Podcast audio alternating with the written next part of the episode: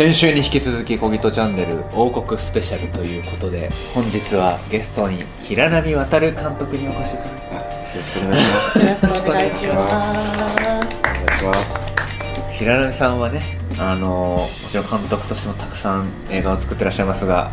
助監督として3桁を超える作品に関わっていやいや、そんな、そんな、すごい。そんなことない。とてつもないあの数の映画を生み出してね日本映画の父と最近呼ばれてるらしいんですよ でも過言ではない。本当に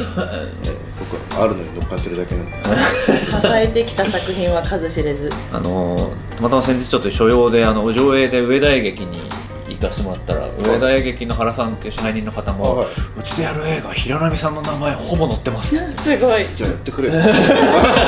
くれ。腹さサまあ、先週ちょっとその渋谷さん主演の渋谷さんをお呼びして、はい。まあ、主にちょっとその監督と俳優のところについてお伺いして結構盛り上がったりしたんですけども7年前の話ながら結構みんな鮮明に覚えていたりとかして、まあ、やっぱみんなにとって特別な作品だったんだなっていうのはなんとなく思いつつそうでも今日はちょっとそのか平波さんに来てもらったんで、まあ、ちょっとスタッフ目線というかなんか我々にとって王国団何だったのかっていうのをちょっと思い返したいななんて思ったりして最初あれですよねでも声かけたの僕ですかね徳志くんです。そうですよねそうだから多分最初草野さんが僕に話が来て、まあ、ちょっと年明け本当に年明けだったんですよねこれうん。うん撮影がそうだ。2017年の1月1月4日。4日からクランクインでちょうど1週間か10日ぐらい。ですね14日に終わるスケジュールで、この古文書のあそうですね。今日平井さんが切ってくれたスケジュールもなんか久しぶりに掘り返してすってみたんですけどね全く当てにならないスケジュールでしたね。そうですね。あのスケジュールを切っていただいたにもかかわらず、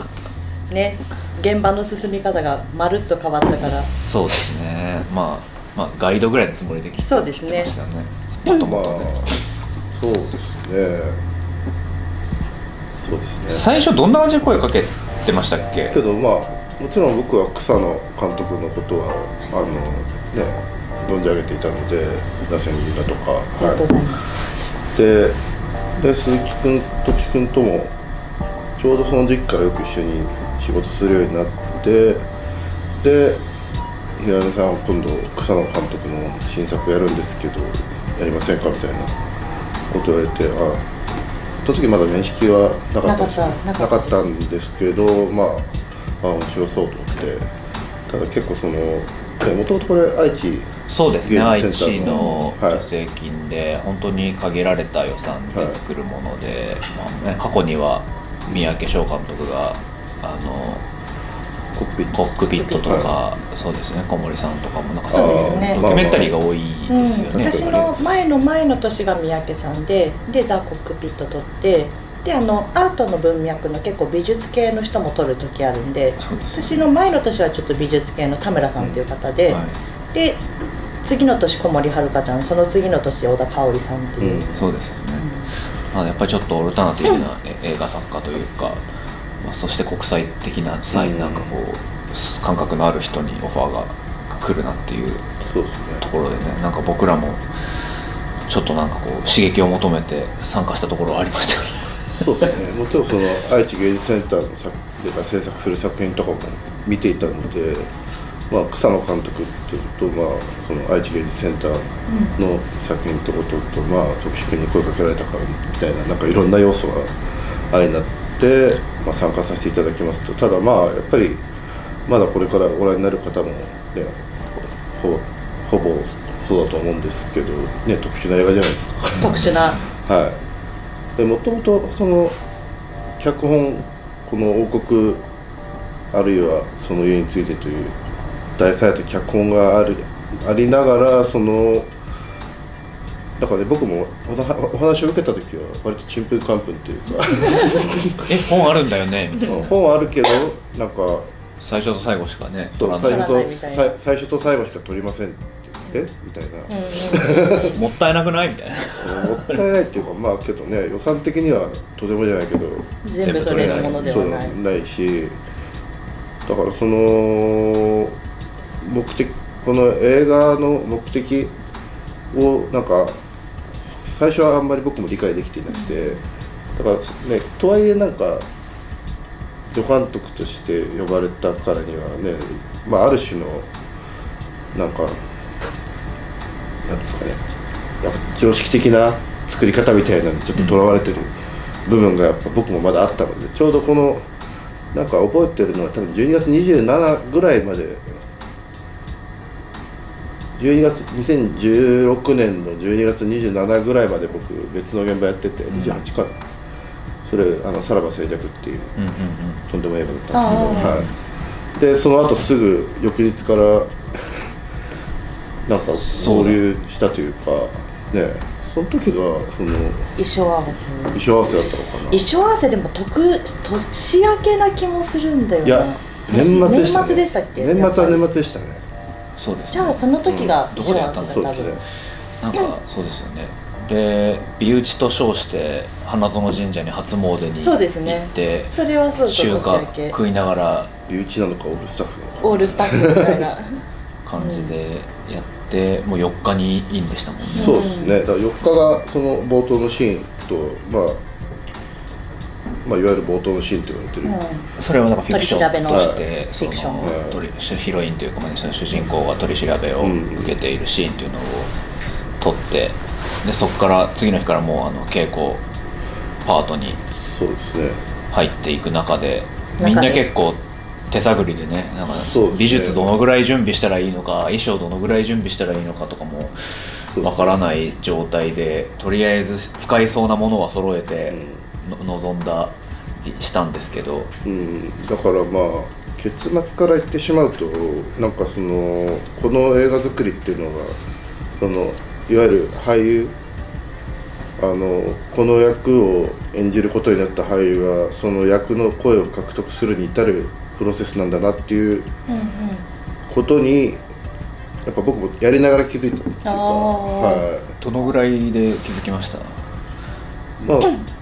けどあのーリハーサルが始まって、まあ、要は1月4日に最初のフィクションパートの冒頭頭の部分を取ってでその1月5日からそのそれ以外のシーン。要は台本に書かれて、まあ、通常だとねいろんなロケーションとねいろんなロケーションを僕たちが探してそこでみんな転々としながら撮影をしていくわけですけどそういう手法は取らずに、まあ、いわゆるその、まあ、1個のスタジオでひたすらその台本に書かれてるリハーサルを繰り返していく過程を撮影していくっていう作品だったんですけどだからその結局その撮影が始まらないとそのどの部分どのシーンを重点的に繰り返し演じさせることでその役者と役が肉薄していくのかっていうのがやっぱ分かんなかったっていうかだから一応その僕が最初に作った総スケジュールだとその台本に書かれてるシーン全部をね。ねやろうみたいな。そうなんです。だだからそこはね多分草野監督もうん。確信はなかったと思ってて、思う。うん。確信はないっていうよりも、はい。私は自分が何をやりたいかっていうのが全く分かってないタイプの人なんで、そうですよね。全くだから一応全シーンに出てきそうなその見立てでやるにしても必要そうな小道具とか全部美術の人に揃えてもらったりしたんですよね。砂場とか。砂場とか砂場ね。かそう結構いろいろ揃えてもらったりしたんだけど最初に本読みをやってもうなんか砂買ってきましたね。そう砂とか買ってきてなんか砂コップとか用意して一応見立てで全部のシーンができる用意はしてったんですけど最初に投資で本読みをやったら監督がもうなんか繰り返しやりたいシーンが見えてきちゃって、もうなんかそのとにかく関係性がこう変化を生むような重要なシーンいくつかをもうひたすらやることになっちゃったんで、見えてきちゃったんじゃなくて違うこれじゃないってなった多分。なんか時間に迫られてうんなんか一つのシーンをそうさらっていくっていうのは結局リハーサルごっこだねみたいになっちゃってあれ？うん。これやりたいことと違うんちゃうかみたいになった時に今でも覚えてるのが平波さんが鶴の一声だったんですよ、うんうんうん。これ監督がやりたいことじゃないですよねってうん。言ってくれたのが平波さんで。それ初日ですか？初日初日。うんうん。あのてか2日目その取り調べのシーンの稽古が稽古初始まってね日。でそうですねみたいな。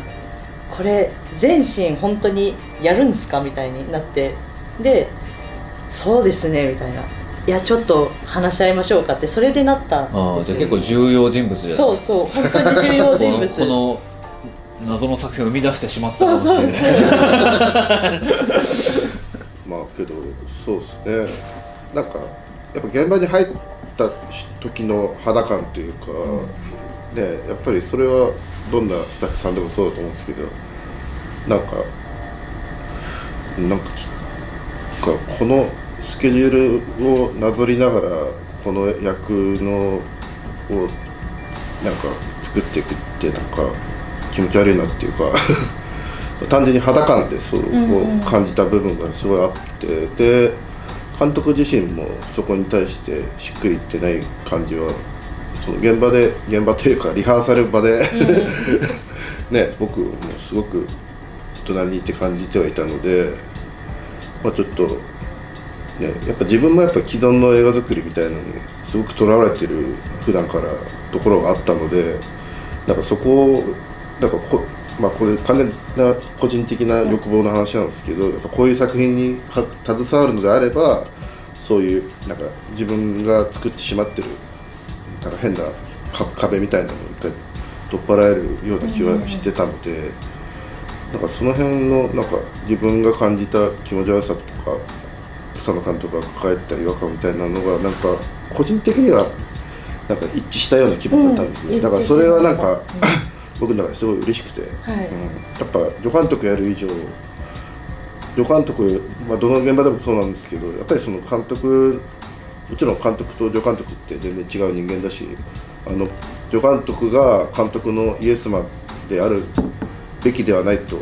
僕は思ってるんですけど、やっぱりその作品に寄り添って監督の思うベストな形に自分も納得できる形、まあ、自分というかスタッフ全員がですねスタッフキャスト全員がねそういう形に持っていけたらベストだなと毎回思っているのでその瞬間っていうかぬぬるりとその感覚が共有できたのが大きかったなと思って、うん。はい、ありがとうございますいはや本当に私も本当あの一言が大きくいやそうだよね。そう私はそうそれこそ今自分のやりたいことが分かんない人って言ったんですけどあのじゃあ粘土遊びだとして触り始めたらだんだん分かってくるみたいな。だからその触り始めであこれ違ったどうしようみたいな。ここまで準備しちゃったどうしようみたいな。なった時にでもそれでもそこで鶴の一声があったので ああよし立て直し始めるぞって思って。いうん。そうでも結果美術の小雪さんには 大変申し訳ないことを。そうね。まあまあ読めなかったからね。その準備してるも誰のも読めないと思いますよ、うん、そうなんですよね、まあ、もちろんフィクションパートではねちゃんとフィクションとして部屋作ってもらったりとか、まあ、それはねまた映る映んないとは別でその役者さんの気持ちに作用してくるものだとは思うので、まあ、それはなんかその美術のね、まあ、そのスタッフの気持ちの持ちようみたいなところもあれだけど、なんかねそのずっとやっぱ平見さんと結構映画を作りその前からやっててやっぱりこう予算少なかったりする中でもっとなんかこうちゃんとしなきゃとかみなんかこうみんなにあのみんながいなんか嫌な思いをしないようにちゃんとしなきゃみたいな結構正義感みたいなところも芽生えつつ、なんかでもちょっとその既存のやり方にはめていくのってインディペンデントでやるべきことなんだっけなみたいな草野さんこの間おっしゃってたみたいなこともなんか思いつつ。そうなんですよねだからちょっとなんかそこのなんかこう自分たちの中でのなんかこうジレンマみたいなところを今回はちょっともう完全にそのやり方から発見していく方に振ってこうって思える現場でしたよね。そうですねだからなんかすごい覚えてない平波さんはもう数日稽古始まってかなんか「やー贅沢な現場ですね」ってなんかしみじみと言ってて。なんか多分こんだけ芝居にずっと向き合うっていうのを普段多分やりたくてもできない現場はもっといろんなこといっぱい気にしなきゃいけなくてその役者の NG 日がとかそね。そのだ何時までに誰出さなきゃいけとか日が暮れちゃうとかいろんなこと考えながら純粋に芝居にだけ向き合うっていうことが本当はしなきゃいけないはずの演出にしピュアに演出に向き合うっていうことが多分できていない部分があってなんかそれだけをやれるっていうことが多分平見さんとしてもめっちゃ嬉しかった、うん。だろうなっていう感じがして。だからひろみさんだからすごいなんか楽しそうにどんどんなんかあの現場混乱する人もたくさんいたんですけどだ大丈夫なのかみたいなこれ作品としてこれは成立するのかみたいなこうおろおろする部分もありつつひろみさんだけはなんかもう危機としてどんどんなんかこう 迷宮に迷い込んでいくというか。あのこれは楽しいぞみたいない感やじで。そうめっちゃ楽しそうだった平永さん。楽しかったですね そうそれはすごい覚えてるんですよねありがとうございます。あいけるかな、ういありがとうございます。なんかであとなんかそのスタッフの言ってたことだとすごい覚えてるのはそのやっぱカメラ今回だからそのまあ要するにフィクションとして撮るのは最初と最後だけでまあ間はリハーサルなんで一応撮影しますみたいな感じで最初言っていて、まあ、もしかしたら長編の方では使うかもしれないけど基本的には短編として納品するので、間のリハーサルに関しては、まあ、一応ドキュメンタリーとして念のため撮影しますみたいな感じで言ってたからそのま要するにカメラマンの受学さんとロコムの k o さんが全部付き合ってくれたっていうこと自体結構あのありがたいというかうん。もしかしたらじゃあうちら間空きませんみたいなうん。あとメイキングみたいな感じでお願いしますみたいになってもおかしくなかったけどなんかそこで集中力を保ったままあの2人があの映画さながらのなんかこうクオリティで仕事をし続けてくれてたっていうのが多分めちゃくちゃこの作品を得意なものにししたということだと思うんですけどなんかその、まあ、こうさんはねああいう人がこう黙々と やってらっしゃって多分そのフィクションパートとドキュメンタリーパートの音の構成をどうするかとか多分ご自分の中ではいろいろ考えながらやってらっしゃったと思うんですけどなんか受学さんが現場中に僕にボソッと言ったことですごい覚えてるのが「徳さん多分ですけど草野さん映画を発明しようとしてます」ただまだカメラが生まれてない」って言っててでそれってものすごいあのプリミティブな。これはこれは俺も覚えてます。あのだとりあえず僕に対する指示が全く飛んでこないんで勝手に撮ってますみたいな。そうそう勝手に撮ってくれて本当に。そのとにかくその映画っていうかその役者を役に近づけるっていうところだけにもう100%の集中力を持って対峙してるから、うん。それをどう切り取るとかどういうアングルでどういう物語みたいなことの話はもう一切してなかったです。よね。アングルの話マジで全くしてなかった。そうですよねどう撮るみたいなことって誰が欲しいとか。おおお任せ。地獄さんに完全にお任せせでもう地獄さんが本当になんかこうもう本番中とかでもガンガンこうアングル変えながら撮っててそれがでもとてつもないことにたまになったりとかうんしてて。しかもモニター見ない人間だからもともと余計にそう。モニター見てたら多分一緒に動いたりとかなんかしてたかもしれないけどずっともう本当に生身の人を見るみたいな。だから何が撮られてるのか自分も知らないみたいな。そうですよね。なんなかかったですよね。けど、うん。普段やっぱり現場だとねモニターがあって、うん。ね、それ、ね、見れる人みんなで見ながらっていうけどやっぱそのそのフレームの中で起こってることさえ成立してればいいのかみたいなことってあるじゃないですか、ありますね。ありますやっぱり報告の現場は現場というかリハーサル場はねそういうねモニターとかもなかったから僕もやっぱ監督と同じぐらいの目線で、あの段取りをずっとやってるってことですもんね、うん。そうです。映画の現場で言ったらね、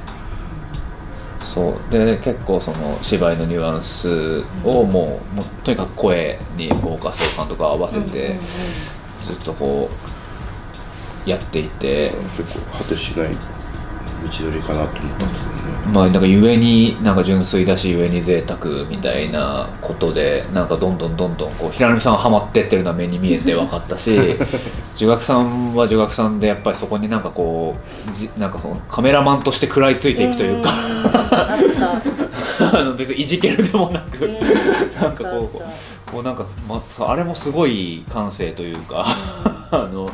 これを映画にするっていうのを自分なりに多分か解釈して、うん。こうアングルを切っていっててそれをまたドキュメンタリーとして撮るっていうわけでもなくちゃん多分半分フィクションとしてアングルを切っていってて、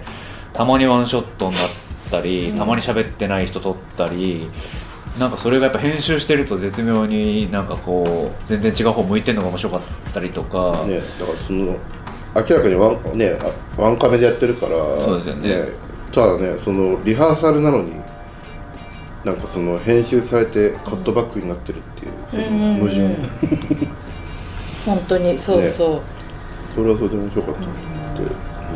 それでそれこそやっぱり誰よりもフレーム外っていうことを意識してたのは儒学さんだし、うんそうですよね、うん。なんかその感覚がある人ですよね、なんかみんななんか結構本当になんだろうな。勝手にやってるようでなんかこうものすごいなんか純粋な映画とはみたいなところに、うん。なんか自分たちなりに 向かってってるみたいな。確かなんか行きと帰り私儒学さんと同じ車というか同じ車でねうん儒学さんの車で送ってもらってたので、うんうんうん。そういえばその時にそうなんか映画を発明しようとしてるは言われてないけど私はあの100年前に生まれた方が良かったっすね。っ てそれ一緒です草野さん100年前に生まれた方が良かったっすよね。みたいな。うん「いやーそれ私も思うんですよ」って言いながら。興味の範疇がまだ発明前夜みたいな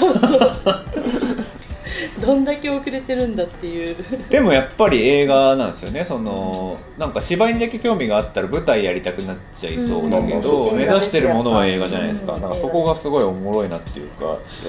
らけどねやっぱ映画って不思議な世にも不思議な作業じゃないですか。そのやっぱり、まあねプリプロがあって現場があって、で脚本があるけどやっぱりそのどんな予算がある現場でも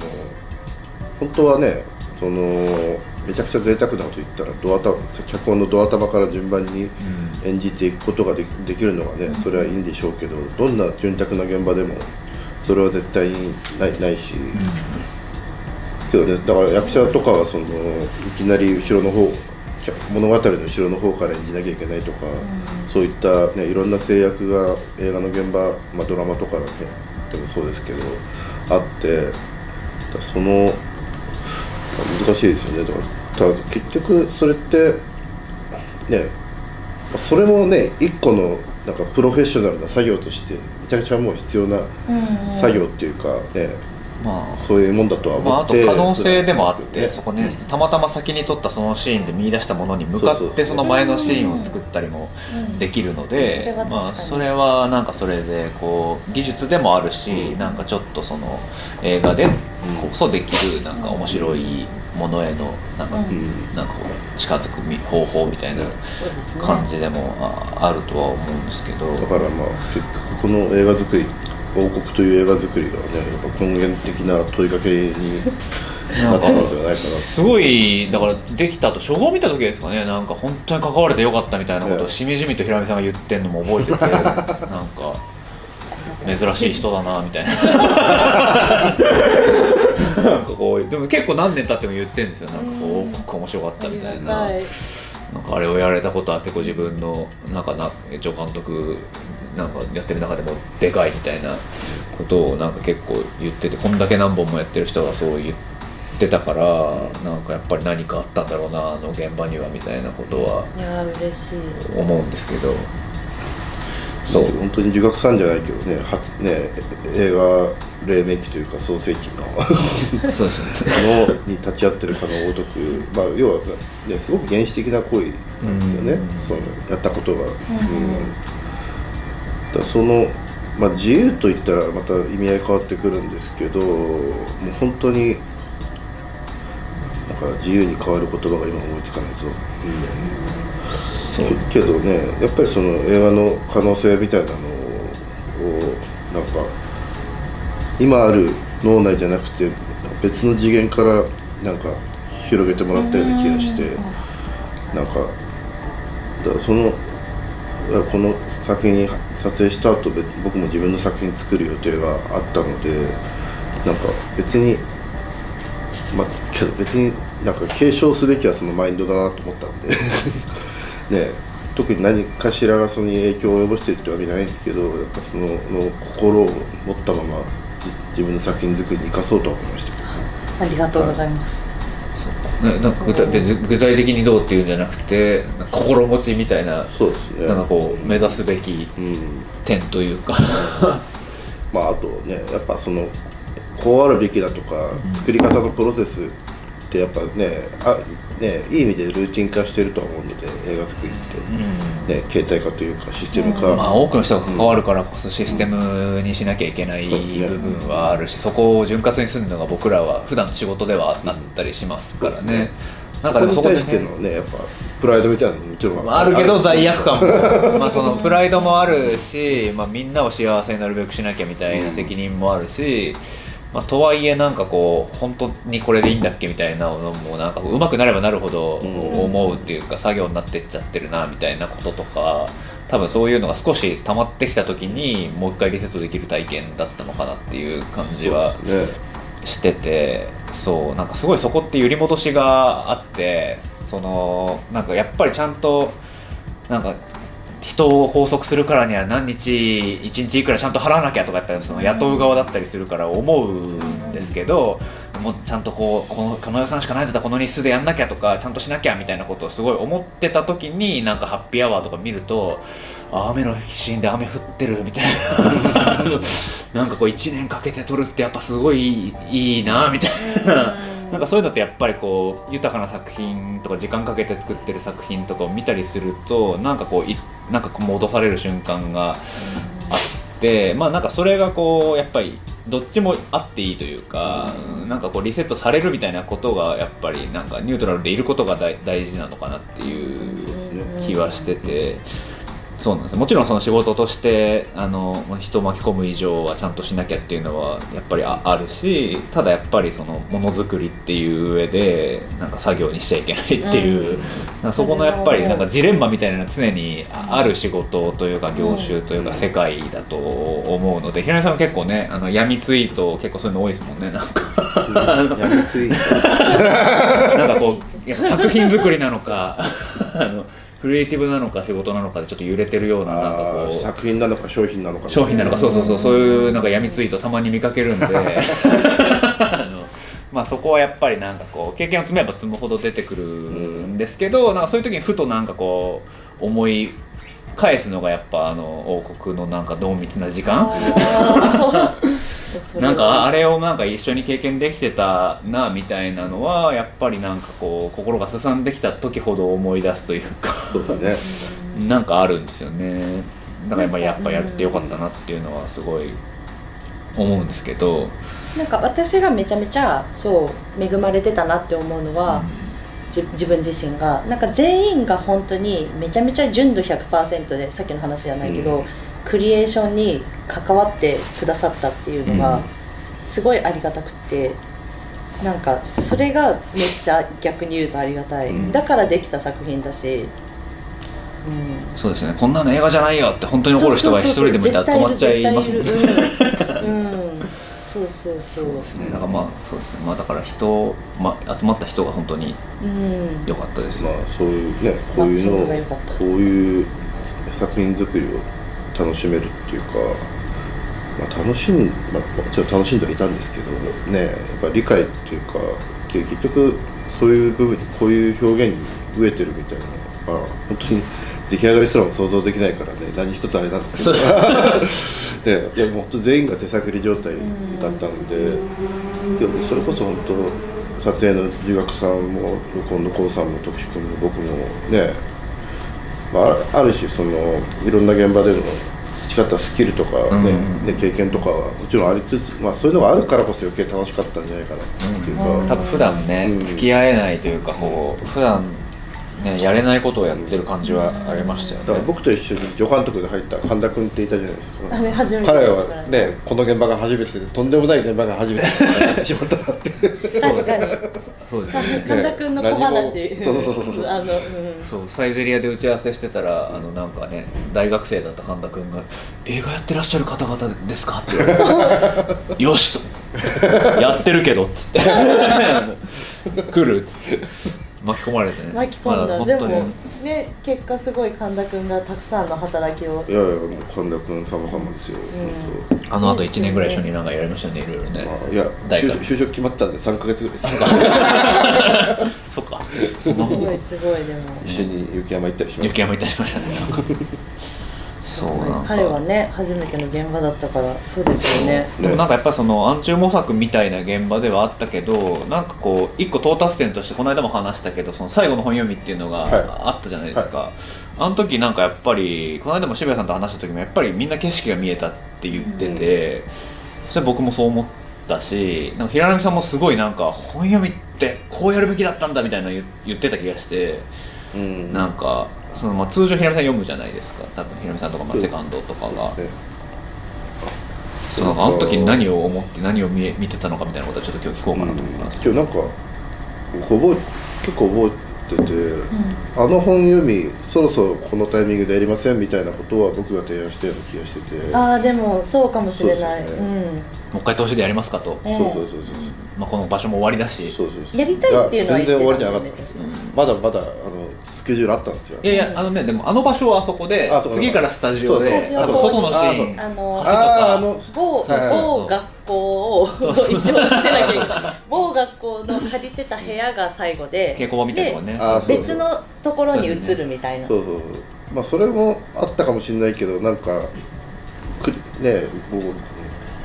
多分4日5日ぐらいやって。4日5日ぐらいずっとそのリハーサルをしててその中でこれなんかまあさすがになんかずっとやっていく中で一回これ投資で投資で本読みをしてみたらまた監督の中での見え方というかが変わるかもしれないっていうなんか僕の中でちょっと目論みがあったんですよ、はい。なんか行き詰まってきた感じありましたもんね。なんかそうですもうこれ以上やったら本番だぞっていうね。もうこれ以上やってももううん伸びしろないというかもう本番になっちゃうぞっていう。だからそのでで実際その本読みが行われ今日あの本読みの流れてる時間はねあれなんか神聖でしたよね。ねなんか何だったんだろう。本当に神聖でした。本当になんかなんか本当にインドのなんか偉い坊さんに会いに行った時とか思い出しちゃったりとかね。する感じでしたよなんか。ね。あれすごかったまあいわゆる本当に。ね本当に本読みというのは脚本も本当に読むっていうことなんですけど、ね、頭から最後までひたすら読んでいくっていう作業なんですけどなんかその今日ねその本読みで本当に何かが立ち上がっていく感あったすごかったんですよね。うんすごかったあれは、なんか沈黙があのんた俺途中でねね思いましたよ。だからそのそれ以降もまだリハーサル予定が全然入ってたんですけど本読みしながらやべえ終わると。なんかが起きてる。終わると。そうそうそう やべえ。結果それが本当に終わりになったから。いやまあでもそこがねやっぱみんな思ってて本当にそうなるっていうぐらいなんかシンクロしてたんだなっていうのはありますよね。別に意義をそんなに唱える人もいいなかったし、うん。まあ、準備はしてたけど次も。ね。まあそうだからね。そうスタジオでその別の場所でやるのは、ま、全くその外のシーン全部室内のシーンはそこで撮ってたから、外のシーンはその場場所が変わった時に撮ろうって言って、そのそれこそコピーにもなってるけどそのあの子を川に落としたのは私ですって言って、うん。その川に落とすシーンとかはうん。もう屋外のシーンだから、まあ、見立てでなんか橋みたいの作ってそこでやるかみたいなことやってなんか橋何にしようかなと思ってあの あのなんかあの足場みたいなの借りてきてうん。なんかこうやろうとしてたんですけどいやなんかこれこけ滑稽になっちゃう。なんかこれをやるべきなのかなみたいなこともちょっと用意しながら思っててなんかこれを見立てで本当になんかエアーで子供もいないでこうやってなんか落としましたみたいなことやってなんか意味あんだっけなこともちょっと思ってたさなかやっぱりあそこでなんかこう今までやってきたことを全部総ざらいしてみんなの中に何かが立ち上がった時になんかそこで終わるっていうのはめっちゃ正解だったなっていう。う。ん。あれは終わり以外ない、うんそこのできることがないよね監督もそう思ったことがね、ああよかったと思って。そうですよね。でもなんかその平根さんもちろん現場は全部いたんですけどなんかそのポスプロとかは分かんないっていうか知らないじゃないですか。はいはいはい。なんかまあでも一応編集があって静音やって初号でみ完成見たわけねですよね。初号の時のかなんか印象っていうのはどんな感じでした？なんか割とイメージしてた作品になってましたか？ああよなんかよ本当にいい意味でイメージ通りというかね。やっぱりあのリハーサルをひたすら重ねていくことで立ち上がっていくのを記録した映像がふんだんに使われるんだろうなみたいな風にしか最初は思ってなくて。でこれ短いバージョンもショートバージョンもあったじゃないですか。はい64分の64分。はい。ってのがあってえその先があるのかと思って155分おおみたいなふうに思ったんでで僕はしょ最初に見させていただいたのがその150分バージョンだったんですけどやっぱりねこれは本当になんかね別に悪い意味じゃなくて何も知らずに見る人が本当に羨ましい。ね本当に ねゼロ、まあ、ゼロ知識っていうことでは多分映画見るんじゃないと思うんですけど、けどね本当に余計な事情とか情報を知らずに見たら本当にめちゃくちゃ脳内揺さぶられて立ち上がっていくんだろうなっていうのは、本当に実際ねまあ処方したのは2年後ぐらいでしたっ処方したのが結構1年ぐらい経つかもしれないですね。1年は経ってます。150 2018年の4月とか5月とかだと思います。ああで2年は経ってないけどけ1年は経ってる、自分ですらそのやっぱその処方を見た時になんかね震えましたね、おおっつって。あ。そうなんか編集もだからすごい長い期間ね悩んで、まあ、バージョンが。あんなのさ正解絶対分かんないじゃないですか。あれ素材尺うん素材尺どのぐらいあったんでしたっけ？え素材の尺結構半端ないですよね結構。ー何時間あったっけな？でも8時間9時間。そうですよね。だってさっき編集ノートを今日奥さんさん持ってきてくれてて、パラパラめくってたら目標3時間って書いてありましたもんね。そのぐらいのとんでもない量の。しかも全体スリムに3時間目標。スリムなのが3時間かみたいな。最初つないだ時じゃあ通して見た時もっと5時間ぐらいあったってこと？でなんか一番最初私の構想としてはその共同編集の鈴尾啓太君が、うんうん。あの自分のその別件の仕事が忙しくてなかなか合流できなくて、で私が自分で構想したりとかちょこちょこっとだけ素材いじったりとかしてる中ではこれ4時間半5時間。みたいな二部制にしようかなとか、うん。なんかそんなことを考えてしまってもうなんかもう自分ではもう全く分かんないみたいな。ワン便ぐらいになっちゃうみたいな。うんでなんかそれをそう鈴尾君がその合流した時に「いやそれはないっしょ」みたいな。スリムにする方向に持ってってくれて。それね。2時間半ってやっぱりね若干見るお客さんの立場からしたらちょっと若本当に若干尻込みするような尺すじゃないる、で します、ねだから全然ただ全然安心してください。な何だと思っていけばいいですか？何だと思っていけばでもなんだろう。何だと思っていけば2時間半。まあでも何だと思っていけばというか本当にダメな人はダメだしハマる人は多分あっという間の2時間半だと言われている一そう応ですよね。で別に体調にもよりますしね。そうそうそうそうそう。あの体調バロメーターにはなる。けど草野監督の中ではこの、まあ、やがてこの一つの映画として、ね、この「王国」という映画が出来上がるわけですけど、このこういうこうなるっていう見通しっていうのは撮影中は全くなかったんですか？ないですそうですよね。なさないですよね。ないです。そうですよね。とにかく向き合ってたからね。向き合っ集中力が素材見たらそのたまたま撮ってたっていうか、うーん。たまたま、ね、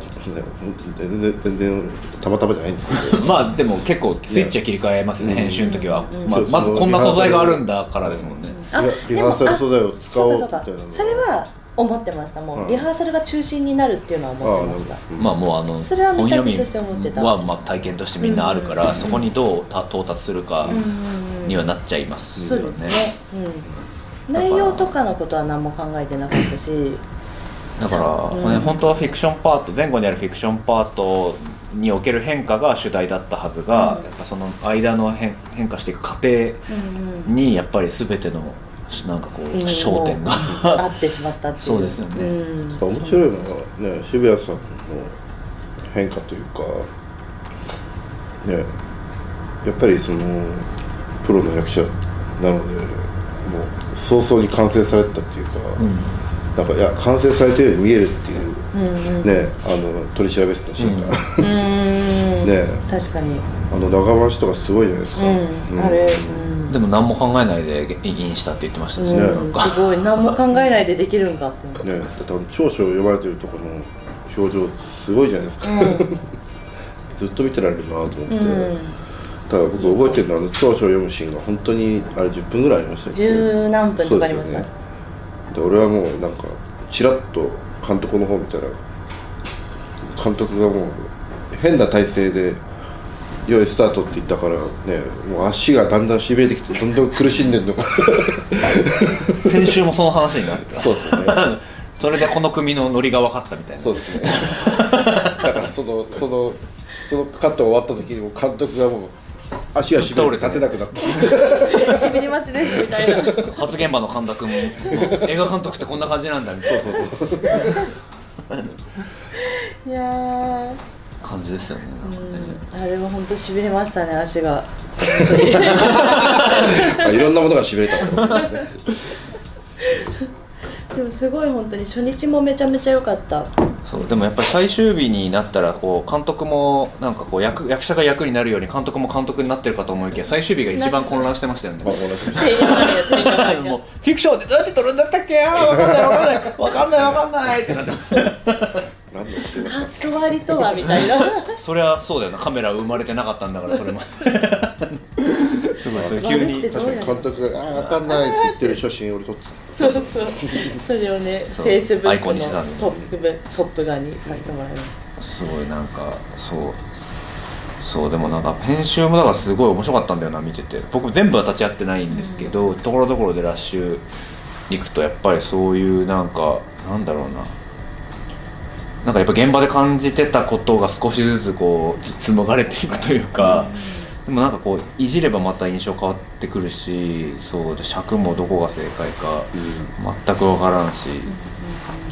なんかでもだんだんだんだんでもこれしかないっていうふうになっていくんですよね、うん。編集もね。なんか磨いていくと。で投資で見るのも結構大変な尺なんですけど、なんか一緒に藤田さんと一緒に構成していくうちにやっぱこれしかないってものにやっぱりなっていくのも分かったんでなんかそれもまあある種発明というかえ映画をなんかこうなんかこうどうやって作っていくんだっけみたいなとこから。本当本当。そうなんかね、うん、大きかったのはやっぱ鈴尾が鈴尾君が現場見てないっていうことがめちゃめちゃ大きくて、はいそれを本人も言ってて自分は現場見てないからめちゃくちゃニュートラルな目でとにかく素材を判断していくしかしないし草野もできれば現場での思い出とかは捨てた方がいいっていうのを言われて、でだからそれで言われたのが言われたっていうか最後までどうしようかってなったのがあの投資の本読みを投資で入れるかどうかみたいな。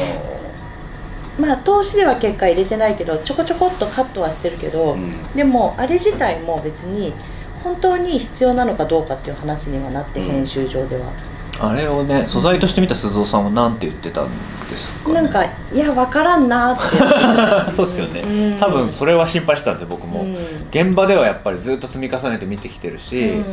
あのーやっぱそれはみんな体験できたなんか景色が立ち上がる瞬間みたいなのはあったけどそれが果たして映っていてまあそうそうお客さんにまで共有できるのかっていうのはめっちゃ心配はうん。してて。多分同じようには伝わんない、うん。今完成してる作品を見ても、うん。多分僕らが見てた景色が同じようには多分同じ時間共有できてないので、うん。やっぱ2時間なりの中でその共有できた分しかやっぱお客さんにはインプットされてないので、うん。多分同じぐらいの密度では多分放出できないと思うんですけど、でもそれでもなんかこう何かをうん。なんかこうね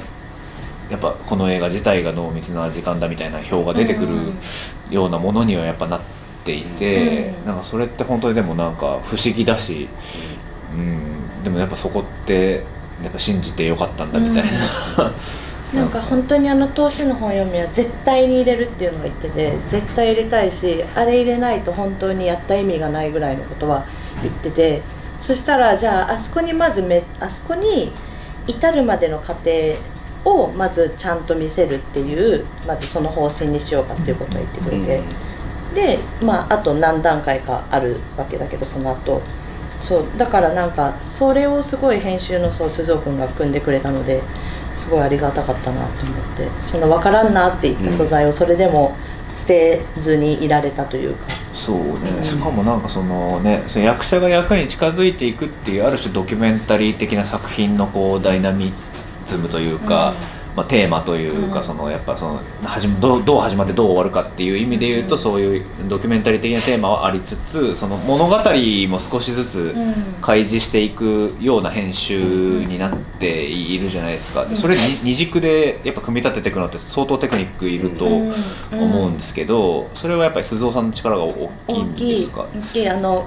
鈴尾啓太君はあのもともともとというかあの普段ドキュメンタリーやってる人なので、うんうんだからやっぱりドキュメンタリーでもともともう素材数すごい見てるその素材の時間を、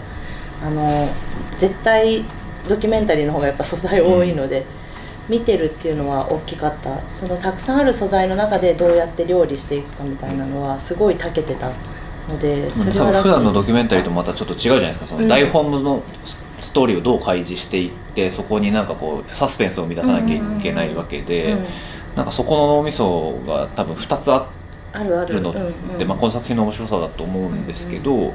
なんかそこって結構どうやって分けてというか共存させつつ分けつつで編集していったのかなっていうのは僕は多分そこのうあの僕割とつながってからしか見てないので、うんうんうんうん。なんかどういう打ち合わせが行われてたんだろうと思って。そういう打ち合わせ？でも行き当たりばったり。いや一番最初にさっきもそのうんうん。お二人に見せた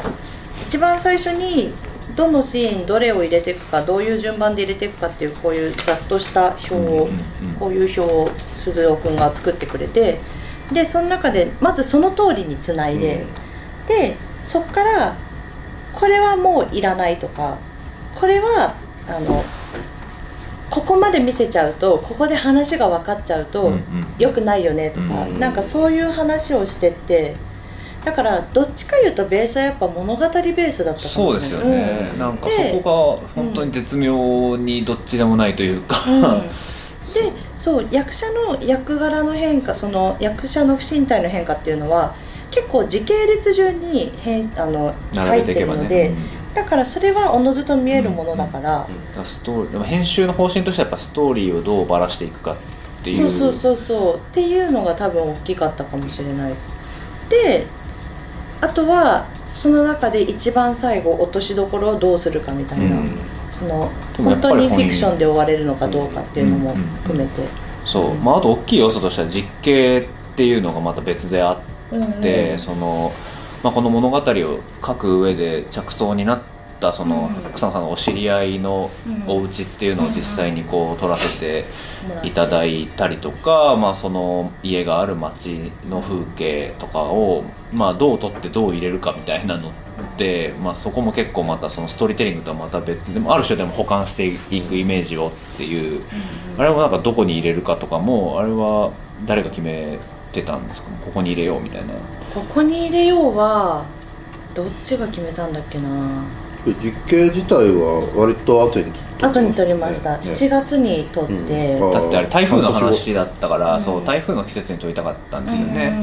そうだからまあそうですね。それはえそ素材実験素材半年後に撮ってたらそれは1年かかりますよね実景どこに入れようって言ってたのかな。でもあれもなんか本当にでもその、まあ、テキスト上でのストーリーをどんどん保管していって、うん想像していくっていう作業をお客さんもしていく中で急にイメージでこう保管されるじゃないですか、うんそうですね。そのなんか塩梅っていうのも、うんまあ、非常に知的だし、うんなんかおもろいですよね。だから映画ってこういうやり方あるんやみたいな。お嬉しい。なんかあ明かさず明かさず急にイメージで明かすみたいな、うん。しかもそこにはその人物はいないっていう空舞台と言われるかものをなんかこうあえて出すことで、うん。今まで読まれたテキストはここで行われていたんだみたいな、うん。お客さんやっぱ想像力を信じてそこになんかこうそなんか要素を放っていくといううん。か、わっと広がりを持たせるためにだからやっぱお客さんの心をスクリーンにしていく映画なんだなっていう感じはすごいしして、うん。まあだからものすごい多分自分の中で映画が生まれた人は嬉しいし、うん。あのーなんかそこはやっぱりまあ映画も信じてるしお客さんも信じてるっていうことは、うん。多分ね、うん。あのま熱烈に受け入れられる理由かな世界的にもっていう感じは。たいです。そうだよねって思いましたけど、そうですね。なんかでも本当本当はフィクションでもそういうことしたいけどなかなかいろんな理由でできないじゃないですか。なんか。それはねバカな人たちがいっぱいいるからでしょ。あら角が立つ。あら角があら。立つまあ映画会社の人たちがいっぱいいるわけでしょ。まあでもそのねやっぱりなかなかのお金をかけてそれをねリスクを背負ってやる以上はやっぱりねあのちゃんと商品にしなきゃっていうのはもちろん当たり前のことなんですけどねやっぱりその私たちが興奮するのってやっぱり経験したことないものを見た時とかね。なんかこう今まで知ってたはずのことがもっと新しい形で伝わってきた時とかっていうのがやっぱそういうのが好きでやってるはずなので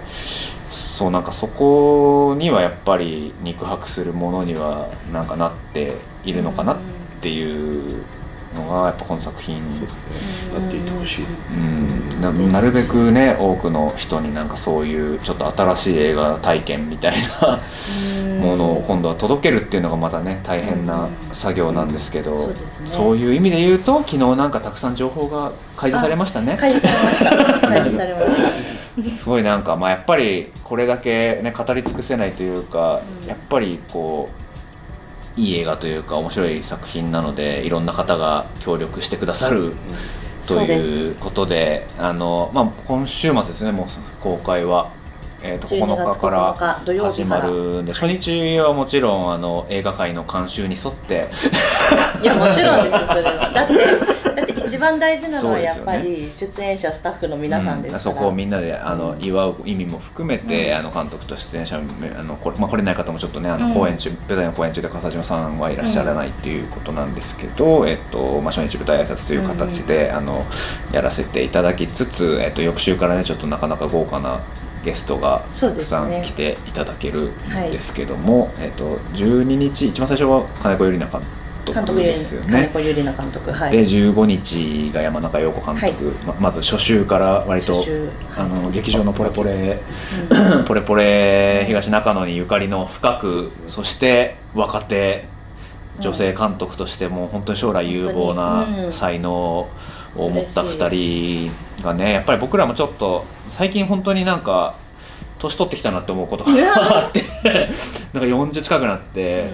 やっぱもうスタッフも最近自分より全然若かったりとか、うん。うんうんなんかこう同じ感度でやれてるかなみたいなことを思ったりするんですけどね、そのやっぱり一回りぐらい下の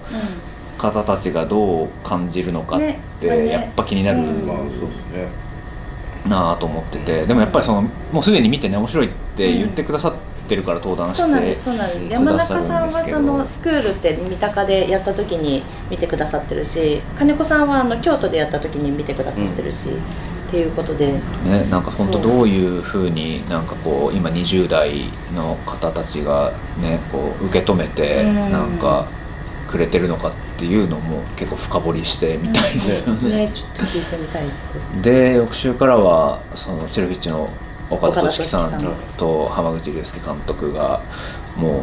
もう本当になんか二大巨頭というか。12月18日と19日に。2days でね、うん、私はその2日間で弱々インテリジェンスを総動員させてトークに臨むっていう。あーっつって。いやなんかその、まあ、今回やっぱりその2人にもまあ絶対オファーしようと思ってオファーしたんですけど、あのねまあ、もちろんその演劇的な要素がすごくたくさんある映画だったと思う。稽古にずっと向き合うってやっぱりうん。舞台の要素が強いし、やっぱその感覚があるだろうなと思っていてその、まあ、舞台やってらっしゃる方がどう見るんだろうって、まあ、それこそ足立さんはねチェルフィッチもずっと出てらっしゃって、うん。岡田さんとも多分ゆかりが深いのでそのでもなんか僕らがこう面白いとか新しいとか思ってやってたことってもしかしたら舞台やってる方からしたら当たり前の日常というかえそんなの普通だよみたいな風に思われちゃうんじゃないかみたいな怖さもあったりとかして、うん。でもそれを映像にするっていうことがどこまであの面白く思ってもらえるのかなみたいなことがなんかちょっとやっぱ聞いてみたいなっていうところだったりとか、まあ、浜口監督はそれこそ演劇を絡めた作品もうん。いくつも撮ってらっしゃるそうですね。しなんかすごくやっぱり今回コメントもくださって、まあ、このあ作品岡田さんもコメントをくださあそうですね。昨日昨日解禁された。解禁されてそのお二人からコメントをいただけたっていうのもこう光栄ですし、うん。なんかこうやっぱ僕もた、まあ、岡田さん学生の頃ワークショップ受けてたりとか、うんうんうん。大学に講師で来ていただいてたので、そうだ結構影響を受けてて、うん。この作品やってる時もすごい岡田さんが授業で言ってたこととかもなんか思い出しながら、やってたので、うんでも浜口さん最近の作品とか見ててもやっぱりなんか僕たちがあの7年前に目指せ目指していたことを浜口さんはもうなんかどんどんこうフィクションでうん体現していってて、うん。あなんかこういう開拓の仕方もあったんだみたいなうんことをなんかすごい思ったりとかしてでもなんか多分話すとすごく興味範囲は近いんじゃないだろうかみたいな、かもしれない、う なんかこともあったりとかしてやっぱオファーしてみたらやっぱりすごく評価してくださっていたので嬉しいなと思いつつなんかそこがこうなんかこう開校していく場所に劇場がなっていくと、うんそこにお客さんが立ち会えるとまたなんか映画っていうものがなんかこうトランスフォームしていく現場になるかもなっていう気はしていて、ね、それでまた22日はまた。23日。あ23か23日にはまたちょっと異種格闘技戦というかはい。あの金城さゆりさんで編集者の漫画編集者の金城さゆりさんとソーシットさんというあのドスモノスというヒップホップユニットっていう言えばいいのかな、トリオトリオかな、うん。はいそのまあ、音楽とやっぱへねその漫画と、うん。まあ、違うジャンルで表現そうですね。トップランナーでやってらっしゃる方々でねお二人とも映画めっちゃ、まあ、うん。詳しいし好きだと思うので、特筆すべきはそうちょっと暴力的なオファーではあったかもしれないんですけど金城さんとソーシットさんがご夫婦でそうですよね。そう。でお子さんも最近生まれてっていうことで、そうこれはね今回だから、まあまあまだご覧になってない方は内容もなかなか分かりらないかと思うんですけど家族の話でもあって、その家族っていうものを、まあ、どう考えるかって結構万人にあの当てはまるテーマだったりするところを実際のご夫婦に どう家庭をどう作るかっていう議題ですよね。そうですよね、まあ、やっぱりね、家族とはいえ他人同士なんで、うん。やっぱりこうねある種自分自身の中にもこう領域みたいなものは、うん。まあ、これ王国って言ってますけど永大ドメインってやっぱりそういう人、まあ、個人個人の領域領土。うん。領土領域っていう意味でそれってなんかこうまあね AT フィールドじゃないけど、万人にあるじゃないですか、うんあのなんかそういうすごい普遍的な人と人が関わる上でしかもそのなんか、まあ、ある種一緒に暮らしたりするとその2人の領域を作んなきゃいけないが個人と個人であるみたいなところで、まあ、その家族に関わらずやっぱり何かコミュニティを作ったりとかそういう時常に出てくる問題だと思うのでなんかそういう普遍的なテーマについてその違うジャンルで表現をしてきてる方からなんかこう話を聞けるうんうんうん。っ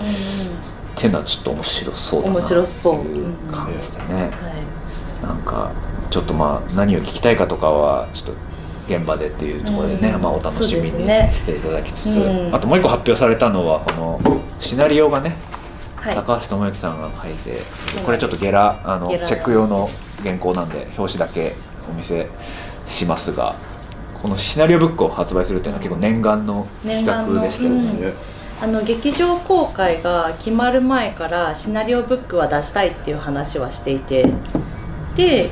そうそれで2021年ぐらいからちょっと動いてたんですけどまあ紆余曲折ありちょっとまあいろいろ動けない状態とかもあったところで劇場公開決まったのでじゃあ絶対シナリオブックは出したいっていうまあ普通パンフレットね出してっていうのが多いんですけど今回やっぱシナリオだけにしようっていう風になりましたね。なんかやっぱこの作品見てもやっぱそのシナリオが全部わかるわけではないので、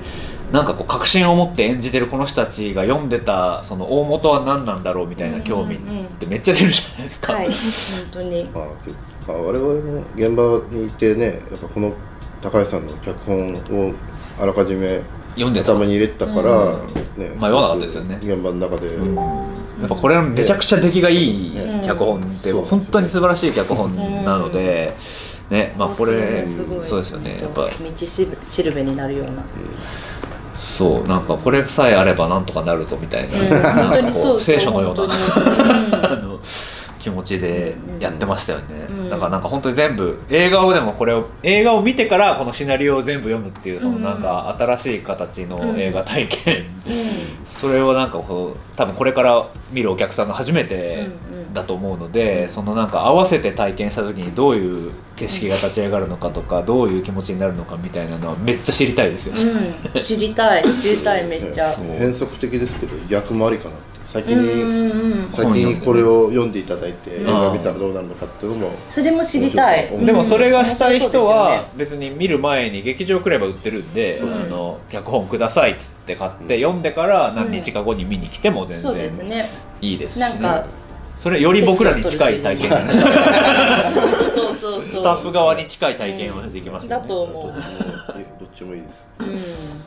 そうなんかちょっとやっぱりね、まあ、7年経って配給するのもなんかあんまり前代未聞ですけど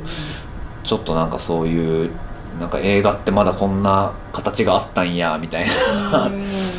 風にねその、まあ、ちょっとそのまあ規模は小さい公開なのでそんなにこう何万人何十万人何百万人に届くかはわからないですけどすごくこう濃いあの体験をうん、ね。そうですね。なんかこう届いた人の人生に何かこうずしんと 響くものになればいいなと。っていうかまあ私はあんまり新しい体験って自分では思ってなくて、うん。なんか普通に見てくださった方の記憶とか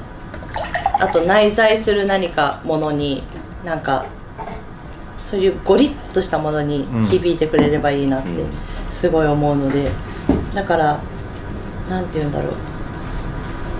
なんか映画見てなんか自分が一番好きな体験なんですけど映画見た後になんか自分が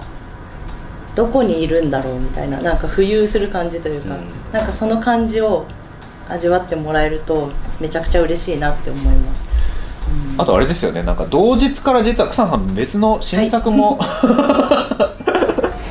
公開するという噂。それは言っといた方がいいですよね。言っといた方がいいですね、はい。そうですよそうですねいいんですかいいです。よいいですか？ちょっとチラシを今取ってきてもいいですか？じゃあそのチラシを取ってきてる間に平波さんもなんかこう口がいっぱいあるって聞いたんですけど。いやそんなないです。けどあのすみません監督もやってまして、ええ。今ちょっとこの「サーチライト」「サーチライト優勢散歩」という映画があの今月からまた全国各地であの公開が始まったりあの都内でも1回公開終わってるんですけどあのムージックラボというイベントで新宿や年内は新宿であと1回とか。14日？17 12月日。17日とか。あと年明けに下北沢さんの K2 とかアップリンク吉祥寺さんとかでもあの単発上映ですけどあの17日はケーズですか？K です。ケーズ17日は K です。はい。はい。シネマ。で新宿。はい。やりますんでちょっとまだまだね広めていきたい作品なのでもしよかったらサーチライト優勢散歩で検索お願いします。はい。あともう一本この一個前に撮った映画なんですけどガガキがガキが笑うというそうこれ、映なんかね一緒に作ったえはい。映画でこれもなんか画はい。なんかこうななんか息長く上映していただいていて、骨董来週からか。そうね。そう骨董屋の目指すね。はい。骨董屋を目指す青年が地獄巡りするっていう なんかね、なんだそれって話ね。けどあのいろいろな街で公開されてて、えー、と来週末。15から。15からですね、はい。あの群馬のシネマテイク高崎さんで日本でやるんですよ。あとこれ同時上同時上映というか同時上映っていうとあのはいはい日本立てみたいに聞こえちゃうんですけどたまたま日本同時公開されるんでもしよかったらはい。お近くの方はね。はいお願いいたします。はい、そしてそしてあこれたまたまなんですけどあの今日ね。今日から今日からあの僕が助監督したあのこの逃げ切れた夢という三石健さん主演二宮龍太郎監督であのあ僕がプロデューサーやっねてまして、と一緒に作りました。今日ブルーレイが発売。はい。今日そ円盤がねめでたくリリースされました。ははい。もう。いねぜひまだ見てないよって人は見てください。はい、はい。そして草野監督の新作は、すいません。広島を上演するというオムニバス映画で、えー、と4人で撮っております。それで私の作品はその中の3本目の「夢の果てまで」という作品です。えーまれびとの会という演劇カンパニーがありましてそこに私も参加してるんですけれどもそのその団体が母体となって作ったオムニバス映画です。それでそちらがなんと同日の12月9日から上映公開開始。しかも9日から14日20時から時間も裏番組や。裏番組。ドンかぶりです。すすいません。これはだからは宣伝しごはしていいのかはしごはできないはしごはできないから。あのただねどっちかを見てハマった人はもう一本行ってみようみたいな。みたいな感じでよろしくお願いします。渋谷のユーロスペース。タレントだったら怒られる。本当に本当にもう本当にタレントじゃなくてよかった。よろしくお願いいたしますはい。ま綺麗に告知が終わったところで申し訳ないんですけど、はい。質問いただいてはいありがとうございます。はい。タイトルってどう決めたんですか？という質問あこれはねあるんですね。元ネタというかインスピレーションみたいな。う ん確かに、あうん。ありがとうございます。ナイスパス。あの奈良原一行さんという写真家の方での「王国」っていう展示が過去にありましてそうなんです。それでそのその展示に関しては北海道の男性しかいない修道院の様子と,、えー、と和歌山かな。和歌山の助手刑務所の様子。そこその2箇所に関する写真の展示なんですけどその展示が王国っていう名前でそこから拝借してます。が自分が考えたんですけどなんか今記憶をたどると確かなんだっけな。ハッピーアワーって何年の作品でしたっけね。2014か15あたりだとですですよね。そうですよね。なんか知り合いからあ違う。高橋君からそれこそ脚本の「ハッピーアワー」って名前をつけるといろんなお店のハッピーアワーがツイッターとか検索で出てきちゃって エゴサが。エゴサがしづらいって言ってだから王国だけだとあかんなって思って じゃあカッコでなんか別の入れようって思ってそれで多分あるいはその家についてって入れたのかなっていう記憶があります、でなんとなく。もそのねタイトルセンスって監督ごとになんかあったりしますけど、まあ、これに関してはこれしかないなっていう。うん この作品は確かに結果としてこれしかない。まあやっぱりこれだこのタイトルだけでやっぱりちょっとなんかひちょっと別別格というか。やった。ありますね。ここりゃすげえやみたいな感じがありますよね。でもそうハッピーアワーのおかげでエゴサがしやすくなりましたありがとうございます。浜口さん。確かに。やっぱそうエゴサね、うん。しづらいやつはいいい映画でもやっぱ全然引っかかってこないやつはありますもんね、あそうか。だから優勢散歩もそれでつけたんですああそうですね。サーチライトも最初サーチライトってタイトルだったんですけどなんかやっぱ自分自身がもう少し引っかかりが欲しいなと思って「さ優勢散歩」という副題を